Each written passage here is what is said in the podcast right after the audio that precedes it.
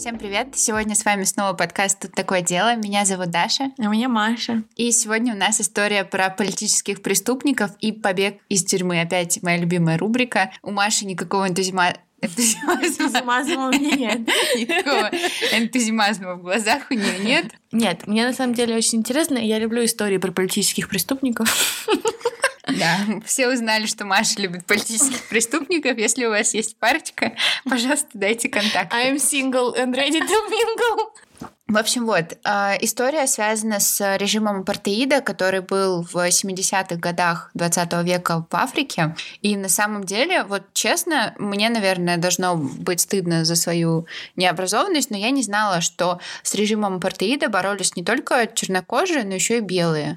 И, кстати, на самом деле довольно активно боролись. И наша история, она как раз про э, двух белых мужчин.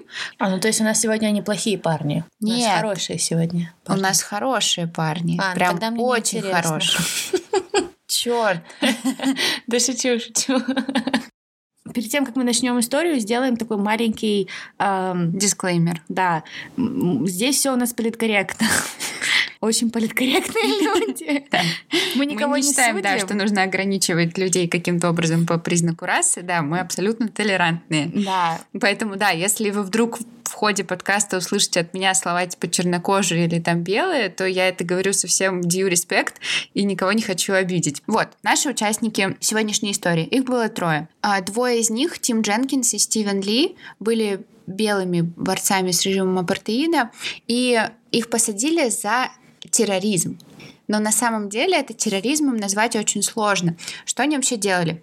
Они готовили взрывные устройства, ну да, похоже на терроризм в начале, а, убирали их в такие сумки, с которыми обычно на рынок ходят люди, и туда же складывали листовки. Листовки, которые объясняли людям, чем они вообще занимаются и зачем вообще они это делают.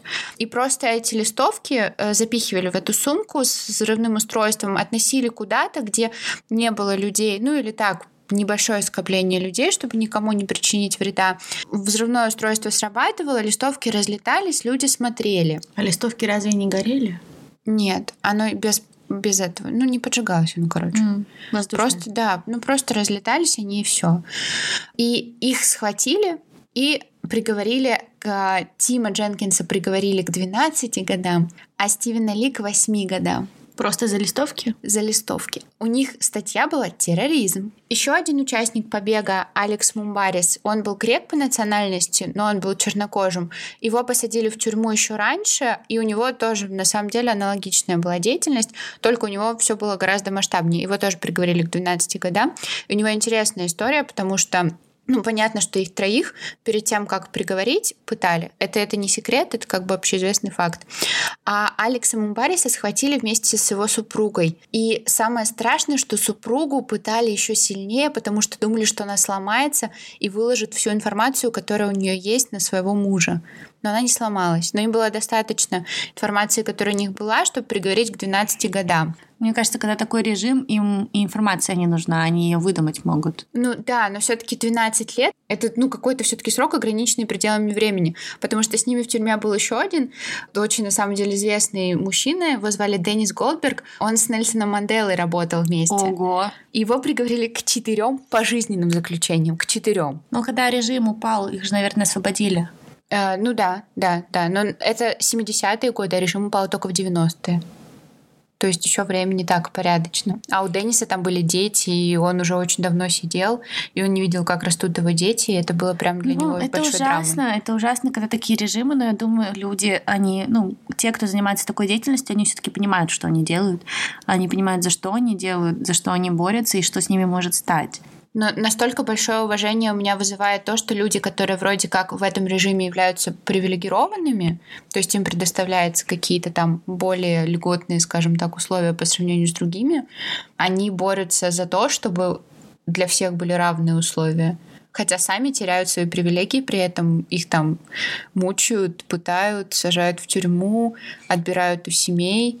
Это заслуживает, на самом деле, очень большого уважения. Я вот про это не знала, я знала просто историю, потому что, ну, прикольно, там небольшой спойлер, 10 дверей, 10 разных ключей, они ключи сами сделали, открыли, бла-бла-бла, Гудини, все такое. Но на самом деле политическая сторона здесь тоже очень важна. Итак, в 70-е годы в тюрьме, которая называется Притория, собирается три человека, которые очень хотят сбежать из этой тюрьмы.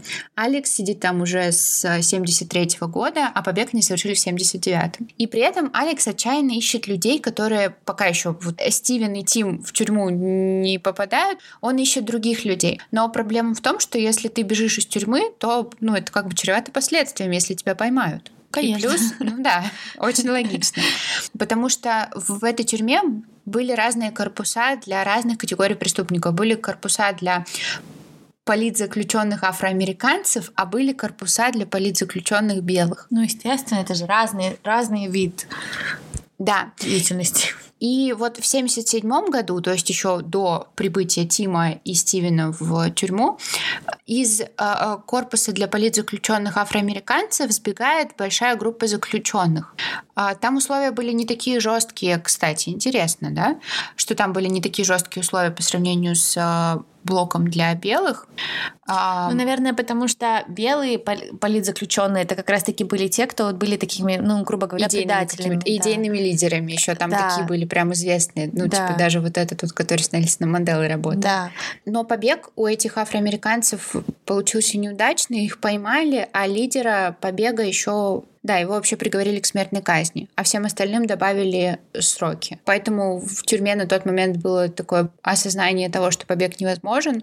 У всех было паническое настроение. А притория была чисто такой политической? Нет, нет, просто обычной на самом деле тюрьмой, но там были блоки для политзаключенных. Наверное, тоже. политзаключенных тогда просто было много. Да. И в 1978 году в тюрьму прибывает Тим и Стивен, которые сразу же, а Тим вообще еще до суда понял, что его, скорее всего, отправят в тюрьму, приговорят к тюремному сроку, и он провез э, сумму денег Угу. Чем? в себе. В себе. Понятно. Есть фильм? Таких много. Нет, не такой фильм. Фильм про побег. Таких тоже, наверное, много, но конкретный. Побег из притории, да? Где на самом деле, ну, неплохо достаточно показан вот этот вот весь процесс. Процесс побега, я поняла. Процесс побега, да, и как он перевозил эти деньги. Ну, то есть там про все Ну, рассказывается. а как, ну, понятно, как он переводил деньги. Ну да, ну всем понятно. А как насчет наклонись покашляй? Там такого не было. Да? Да. Ну, короче, никто его не просил, деньги он провез в тюрьму. Он просто знал, что ему нужны будут деньги. Политзаключенные в притории сидели в одиночках. Причем так интересно, я, кстати, ни разу не видела, хотя на самом деле я в этой теме шарю, считаю, что шарю, чтобы вот есть камера, да, там есть дверь решетка, Мгм. и есть дверь потом глухая еще. Типа две, две двери. А что, камера с глухими стенами? Да. А, глухая камера. А, ну то есть они сидели не только в одиночке, ну они Ну, типа прям совсем да, изолированы. Да, там прям, двери. да, да, да, да, да. М. Еще а зачем сверху двери. решетка еще? Где сверху? Ну, спереди. Ну, зачем еще решетка? Вот. Зачем вторая дверь? Это, это, кстати, правда так, потому что я сначала посмотрела фильм, который художественный «Побег из притории», а потом посмотрела Тим Дженкинс, он написал книгу про побег из притории, и у него на Ютубе, на YouTube-канале у него тоже есть... а, У него есть YouTube канал. Да, он, Он такой, милый на самом дедушка. деле- Он милый дедушка. Они все втроем очень милые дедушки. Я только сегодня прям перед выпуском смотрела, где они втроем, вот Тим, Алекс и Стивен рассказывают прям вот про свою историю. Они прям так рассказывают, типа, причем так смешно, потому что Тим и Стивен, они прям эмоционально рассказывают. А Алекс, у него еще английский такой смешной. И Акцент Тим и такой. Алекс, да, акцент. И Тим и Алекс такие, коленки тряслись, было так страшно. Это был самый страшный момент в моей жизни. И Алекс такой, That was hard. Я. Вот, и там они прям реально рассказывают, как они вот к этой вот первой двери пытались подобрать ключ, и ко второй глухой тоже. Я про это еще сейчас расскажу поподробнее. Ну, то есть их выпускали из этих камер на какое-то время. Да. Их выпускали. Ну, то есть у них распорядок строился таким образом, типа утренняя побудка, потом там завтрак, всякие там водные процедуры, и потом они Водные работали... процедуры. Это как будто бы спа какой-то. Завтрак, процедуры. И потом они работали в мастерской, они выпиливали там какие-то предметы мебели, вот это вот все. Ну и плюс они могли выходить там во внутренний двор, И там занимаются спортом, там шахматы играют, что вот такое. Но, в общем, на самом деле не такие жесткие условия. Ну, понятно, что жесткие, понятно, что там тоже были издевательства и пытки. Но все-таки они могли между собой общаться. И вот, в 1978 году приезжают Тим и Стивен в тюрьму и сразу же активно начинают искать варианты, как из тюрьмы сбежать. Сложности. Во-первых, большое количество дверей. Огромное, просто реально. Им надо было выяснить, во-первых, а, сколько дверей на пути к свободе. Да. Они, вот они приезжают, они решают бежать. Они с, они с ним сразу начали планировать и потом приключиться? Нет. Они сначала Алекса они нашли. сначала Нет, они сначала вдвоем начали, а Алекс потом увидел, что что-то происходит, и такой, пацаны, я в деле. Mm. Это было уже в процессе. И началось все с Тима, который на самом деле потрясающий какой-то вообще мужчина, вот честно. Потому что он какой-то настолько рукастый и умный, какой-то такой вот прям инженер. Да, что ты говоришь? Он первую уже практически ночь из вот этой вот первой двери, которая решеточка, он смог выбраться. Каким образом? А как там люди, которые сидят по 20 лет, по 30 лет? Да просто они не Тим Дженкинс, понимаешь? Mm. А нет, ладно, я вру тебе, не в первую ночь. В первую ночь он смог определить, какой надо сделать ключ. Mm. Типа, он такой посмотрел на замок и говорит, ну, я в своей жизни много работал с замками, типа, я знаю, А. как это. А. Он засунул бумажечку, понял глубину замка, нарисовал себе чертежик. Когда он пошел в эту в, столя- в столярную свою мастерскую, он выточил ключик. У них в столярной мастерской они могли брать, ну, кстати, реально luxury какие-то условия, они могли брать что-то типа термоса. И он в этот термос запихал ключик, проложил какой-то там ваткой, чтобы не выпало, когда будет охранник проверять. Пронес в свою тюрьму, в свою камеру. Ночью достал ключик, сложил, дверь открылась. Ну, понятно. ну, Первая дверь есть. Профессиональные знания были. Да, но дальше сложности. Дальше вот эта вот вторая глухая дверь. Самая большая сложность была в том, что со стороны, вот как он сидел в своей камере, не было скважины. Она только с одной стороны открывалась. Снаружи. Да. И он такой, ну блин, а что делать? Но у него было небольшое окно. Но окно не на улицу, а окно в коридор. Ну, чтобы воздух поступал, потому что это просто прям каменный мешок. И чтобы воздух каким-то образом циркулировал, а там было небольшое вот такое вот отверстие. Он в это отверстие руку просунул, не дотягивается. Типа даже если бы он сделал ключ, он бы не смог дотянуться. Они начали думать, что делать. Ну и как обычно, моя любимая просто часть — изощренные всякие способы, как придумать, как решить ту или иную проблему. Берут метлу, откручивают у нее вот эту вот часть, которая метут, получается просто палка, прикручивают к ней какую-то вот такую вот, знаешь, дощечку, которая типа крутится, да, то есть на нее можно воздействовать. И к концу этой дощечки прикрепляют ключ. То есть он высовывает руку, и потом вот этим вот воздействием, ну, то есть, конечно, там тренировка определенная, и сноровка нужна была, он какое-то время потренировался и смог выбраться. Две двери есть. Ты знаешь, ну там, сколько там было, ты сказала, 10 дверей? 10 дверей. Мне кажется, я бы вот, ну, я бы просто запуталась в ключах. Нужно было бы их все, вот зная себя, по полочкам разложить, каждый ключик пронумеровать. Я бы вот в этом запуталась. Понимаю. Но тут видишь, тут на кону свобода, поэтому здесь все. Ну да. Ты, кстати, смотрела сериал «Побег»? Да, мне не понравилось. Ну, первый сезон был норм. Тоже такой, ну, не знаю, первый мне понравился просто потому, что там... Там красавчики, просто мужики и все. Да. А в жизни истории про побег они реально интереснее, Ну, потому что реально интереснее. Да, а тут лажа какая-то. Могли вот взять историю, например, вот эту про побег из притории. Выбрался он из своей камеры, и следующая дверь — это дверь в их блок. Здесь чудо, к двери... Этажная дверь, на этаже которая получается. Там, там не так немножко работает. У них тюрьма одноэтажная была. М. Вот, но там было, ну, очень много коридоров, очень много каких-то помещений. Поэтому А, я говорю сейчас и блоками. Поэтому я тебе говорю сейчас про дверь в их блок, ну или секцию там, Мгм. неважно. А, к этой двери подошел его первый ключ. М, Как все просто. Получается, у всех одинаковые двери. Ну, первый ну да, ему на самом деле просто повезло. Он потом, после вот этих вот, вот своих манипуляций, смог сделать мастер-ключ. Ты знаешь такой ключ, который подойдет, в принципе, ко всему. Ты его просто вставляешь в дверь и потом подтачиваешь нужным образом. Ну, И он двигаешь, подходит. типа, чуть-чуть что-то там, и он меняет форму. Ну нет, это уж слишком какой-то Подожди, чудо. Просто а если подтачиваешь самостоятельно, ну, вручную, типа. Они выбрали... Он, пока он один, а этот его друг просто следит, чтобы там все было чисто. Он выбрался из третьей двери, и дальше возникла сложность. Они не понимают, как, как им определить, сколько еще дверей осталось. И куда бежать. Потому, и куда бежать. И надо выбраться. Потому что они решили, что выбираться... Вот есть э, двор, да, тюрьмы. И там есть тоже какой-то, ну, там вход подсобный, да. Через него выбираться не вариант. Потому что во внутреннем дворе всегда и днем и ночью собаки, плюс на вышках охранники, у которых приказ стрелять вообще во все, что там движется. А на этажах охранников не было? На этажах тоже были. Но в притории была интересная особенность. Где-то ближе к пяти часам вечера уходили практически все служащие, и оставался только ночной охранник. Один? Ну, не один, там по блокам. Но вот в этом блоке там был один охранник, плюс на улице еще много. Угу. Им надо было каким-то образом... А, и они решили, что они сбегут через центральный вход. Вот как люди заходят туда на работу, в тюрьму, так они и сбегут. Угу. Им надо было понять, сколько там дверей, сколько надо делать ключей. И поэтому э, Стивен сказал, что ему надо к стоматологу. Угу. И его отправили, и он шел и запоминал количество дверей. Именно на этом моменте подключается Алекс, который видит, что что-то происходит, и говорит, пацаны, я с вами. А вот у меня вопрос. Ну, шел он и считал эти двери, а как он понимал, какие ключи? Он ничего не понимал. А, он просто считал двери. Да, он ничего не понимал. А, потому что понимал все Тим. Стивен просто смотрел.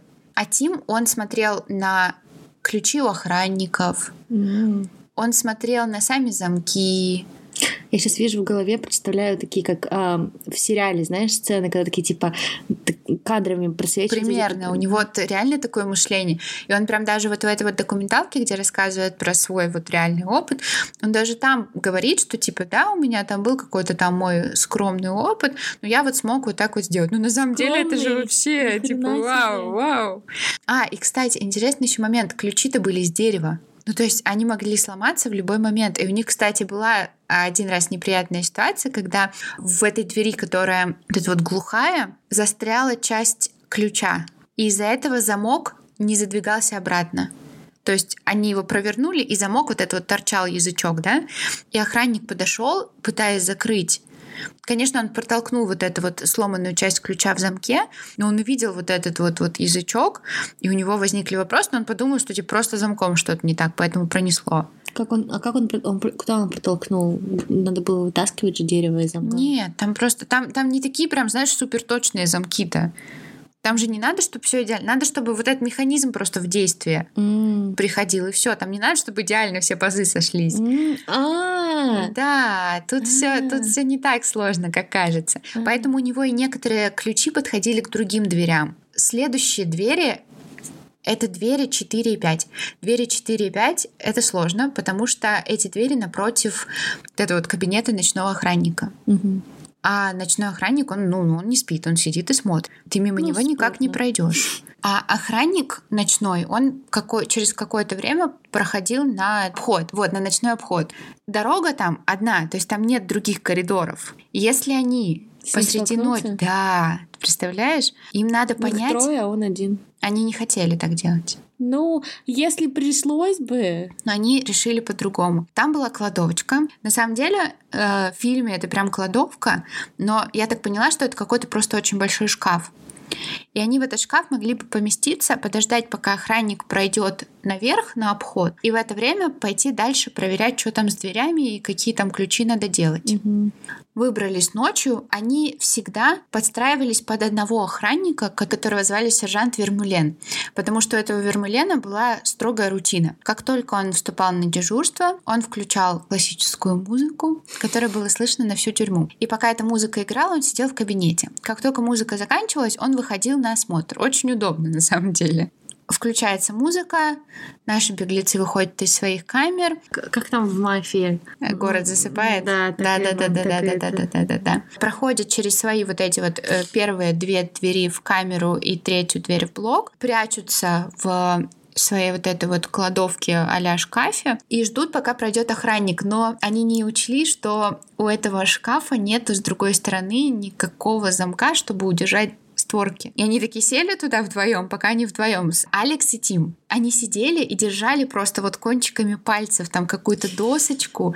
И Тим говорил, что у Алекса просто тряслась вот так вот рука. Ну, конечно, я тебя И убью. пока охранник проходил... Нет, у него даже от усталости просто тряслась рука. Пока охранник проходил, им казалось, что это настолько громкий звук, что это всем слышно, и что сейчас охранник подойдет, все увидит и их раскроют. Но все обошлось. Они подошли дальше к следующим дверям, и быстро, на самом деле, достаточно с ними расправились, потому что дверь 4 и 5, к двери 5 подошел вообще там какой-то из ключей, которые у них уже были. Дверь 4, он ее просто раскрутил, снял и открыл прямо отверткой этот механизм. И после вот этих вот дверей Тиму пришла в голову идея с мастер-ключом. И дальше у них все было на самом деле очень просто. Но проблема в том, что чем дальше они продвигались, тем больше им было нужно времени, чтобы охранник был наверху. И они просили помощи у других заключенных, чтобы они задерживали этого охранника А типа, типа, разговорами. схерали. Они ему помогали, потому что это А. все политзаключенные. А, ну Они да. не хотели бежать сами, потому что они боялись, что это чреват, но они поддерживали их. А, какая положительная тюрьма. Это какое-то просто сборище хороших добрых людей. Они там разговаривали с охранником там про какой-то спорт, который он любил, там про жену, про детей, что-то такое, короче, спрашивали, отвлекали. И это А, позволило... То есть это еще и нормально было. Ну, типа, что охранник снился с кем-то Ну, поболтать. там был такой охранник, он был самый бестолковый. Понятно. Они поэтому его и выбрали. И это позволило беглецам пройти до двери 9 и пройти дверь 9. А дверь 9 это, получается, была последняя дверь, и дальше дверь только уже на улице. 10, да, который тоже нужен ключ. Но они не успели пройти десятую дверь, и им А уже них- не терпелось... Извини, перебью. У них между каждыми дверьми были какие-то места спрятаться? Нет, Оу. у них было только одно место спрятаться. Им надо было успеть это сделать, пока охранник наверху. А они бы поместились в этот шкаф втроем? Да, они поместились втроем в этот Мгм. шкаф. Они же бежали-то втроем. Но десятую дверь они не прошли, они не успели. Они поняли, что времени уже не остается, и они решили, что они будут разбираться прямо в моменте. Потому что деньги у них закончились, а те деньги, которые остались, там просто в этот момент в ЮАР началась денежная реформа, и деньги, которые он пронес с собой, обесценились очень сильно и уже ничего не стоили, А и они не могли они использовать. деньги? На все, например, на одежду. Им нужна была одежда, ну, просто обычная, не вот эта вот их тюремная роба. Потому что как только они выйдут на улицу, надо, чтобы их спутали с, ну, обычными Слушай, людьми. Тим вообще замечательный мужчина. Мало того, Прекрасный. что он все сделал, так он еще и деньги пронес. Да, И они все на нем просто выехали. Особенно этот Алекс, который они просто... дружат, они Ну друзья. Но они бы не смогли, ты понимаешь? Это такое предприятие всегда, я когда нужны люди, да, на которых ты можешь положиться. Но Алекс реально просто хорошо пристроился. Ну, хорошо, хорошо пристроился, да. Ну и так, 11 декабря 79 года, день Икс. Все на самом деле проходит прям очень хорошо. Они э, в своих камерах переодеваются в одежду обычную, вот эту вот снимают свои робы, под одеяло напихивают какие-то там э, Как в этом, как в Алькатрасе. тряпье, да, да, да, да, да, чтобы, ну, пока охранник проходит, он не обратил внимания, что там никого нет, и подумал просто, что, ну, одеялом закрылся и спит. Потому что там не как в Алькатрасе, там было не так близко вот эта вот постель э, заключенного, она была далеко, и можно было, типа, ну и не заметить. стена же еще. Ну да, ну там было вот это вот окошко, да, ну, бы этого равно. немного. Вот, они переоделись, открыли свои двери, и начался побег. Все проходило максимально удачно, вплоть до десятой двери. К десятой двери не подошел ни один ключ. И они почувствовали такое большое отчаяние, что Тим говорит, нам придется вернуться. Нет, нет, только не Тим. Мы за него болели. Но Алекс сказал нет и начал выбивать эту дверь. Такой. Я говорю, он грек. И они были все настолько в ужасе, что услышит охранник, что сейчас прибежит, и, блин, что им делать, как им быть? Но все обошлось. Они вот эту вот дверь смогли выломать. Я представляю Алекса как такого этого The Rock, знаешь, этого Похоже актера. на самом деле Да? очень. Похоже. Они смогли выбить эту дверь и выбрались на улицу. Вышли на улицу, они были уже в обычной одежде. И вдруг они видят охранник. Но они уже отошли достаточно от тюрьмы. Это была ночь, и они вышли на улицу. А Это они было не- уже ближе. Ну, там уже рассвело. А как они не боялись того, что их заметят охранники на вышках? Они не выходили через вышки. Они выходили через главный вход. Но около главного входа же тоже должны быть охранники. Ну, вот эти вот охранники, которые приходили как раз на службу. А, ну то есть они попали на смену. Да. Мгм. Ну как бы, если они встретили охранника, как бы они объяснили, что они здесь делают? Там была уже рядом улица прям. Ну, Там прям выход, понимаешь, на улицу из тюрьмы. Ну, и я... они через этот выход вышли. А, там, да, там, и там типа не было как... прям охранника типа на выходе. А, ну то есть а, Получается как? Получается, выход из, из тюрьмы, ну, они вышли прям сразу на улицу. У них да. нету прохода по внутреннему... не было. Если бы они через вот этот внутренний двор пытались бежать, там есть такое. А, и, и это было бы проще, потому что тогда не надо было с этими ключами заморачиваться, ну, понимаешь? конечно, но просто я думала, что все равно, типа, главный вход, потом ты идешь по территории. Нет, потом... не, не, не, не, они выходили сразу на улицу. И они вышли и встретили охранника, который идет на работу. И они так испугались, но охранник их не узнал, потому что они были в обычной одежде, и они прошли. Какой странный охранник. В тюрьме они все одинаковые, но он же не одежду запоминает. Ты думаешь, он запоминает вообще что? Они сбежали и хватились только утром. Сразу же известили службу безопасности, все подняли полицейские силы на дорогах, на вокзалах и в каких-то там населенных пунктах основных выставили вот эти вот э, полицейские отряды. Там прям приехал даже глава департамента местного полиции, осмотрел место преступления. Естественно, этого несчастного Вермулена обвинили вообще во всех смертных грехах. А, но и, его пытали, и на самом деле у Вермулена тоже очень грустная история. Его пытали, но не смогли от него ничего добиться, потому что он реально не знал. Его обвиняли просто в соучастии. Ну, потому что, ну а как, как ты ну, конечно. докажешь, да, что ты не участвовал ну, в этом процессе. Но у него в его показаниях даже вот этих вот под пытками было столько каких-то нелепостей и глупостей, что следствие в итоге зашло в тупик и ничего не смогли доказать. Его отпустили? Да. И он продолжил работать? Нет, работать, конечно, не продолжил. А вот беглецов переправили по... с помощью вот этого вот комитета сначала в столицу Мозамбика, а потом смогли переправить в Европу. Mm, классно. И да, Алекс э, встретился с женой. А, кстати, его жена на момент вот этих вот допросов, она была беременна. И его сын родился, пока он был в тюрьме. Ну, в общем, они встретились в Париже и жили вместе. Алекс устроился в компьютерную фирму. Стивен Ли уехал в Лондон и стал э, работать в газете. И, ну, они оба, естественно, до того, как вот этот вот режим апартеида ну, э, прекратился, да, они все равно, и они все равно помогали вот этому вот комитету, они все равно там активно участвовали в этом. А Тим Дженкинс тоже перебрался в Англию, и он э, посвятил себя политической борьбе. Он издал вот эту вот книгу, про которую я говорила, «Побег из притории», и он рассказал там все подробности. Кстати, у него там интересная часть именно вот про политику, потому что часть про побег у него очень классно описана в самом фильме, ну, потому что там прям реальные эмоции. А вот про политику я прям советую, она, правда, только на английском есть. Ну, и фильм, на самом деле, тоже, вот эта вот документалка, она тоже только на английском. После того, как режим апартеида закончился, Тим вернулся в ЮАР, и сейчас он работает в этом вот АНК и участвует во всяких общественных проектах, вообще активный прям такой. Политический деятель? Да. Классно. Да, и это прям история, знаешь, вот такая вот прям вот, вот с хэппи-эндом. Мне очень понравилось. Это была история про побег из притории. Если вы хотите что-то еще дополнительно, то я, в принципе, в процессе уже говорила, но так это художка с э, Дэниелом Рэдклиффом, который на протяжении всего фильма потеет и подбирает там ключи какие-то. Да.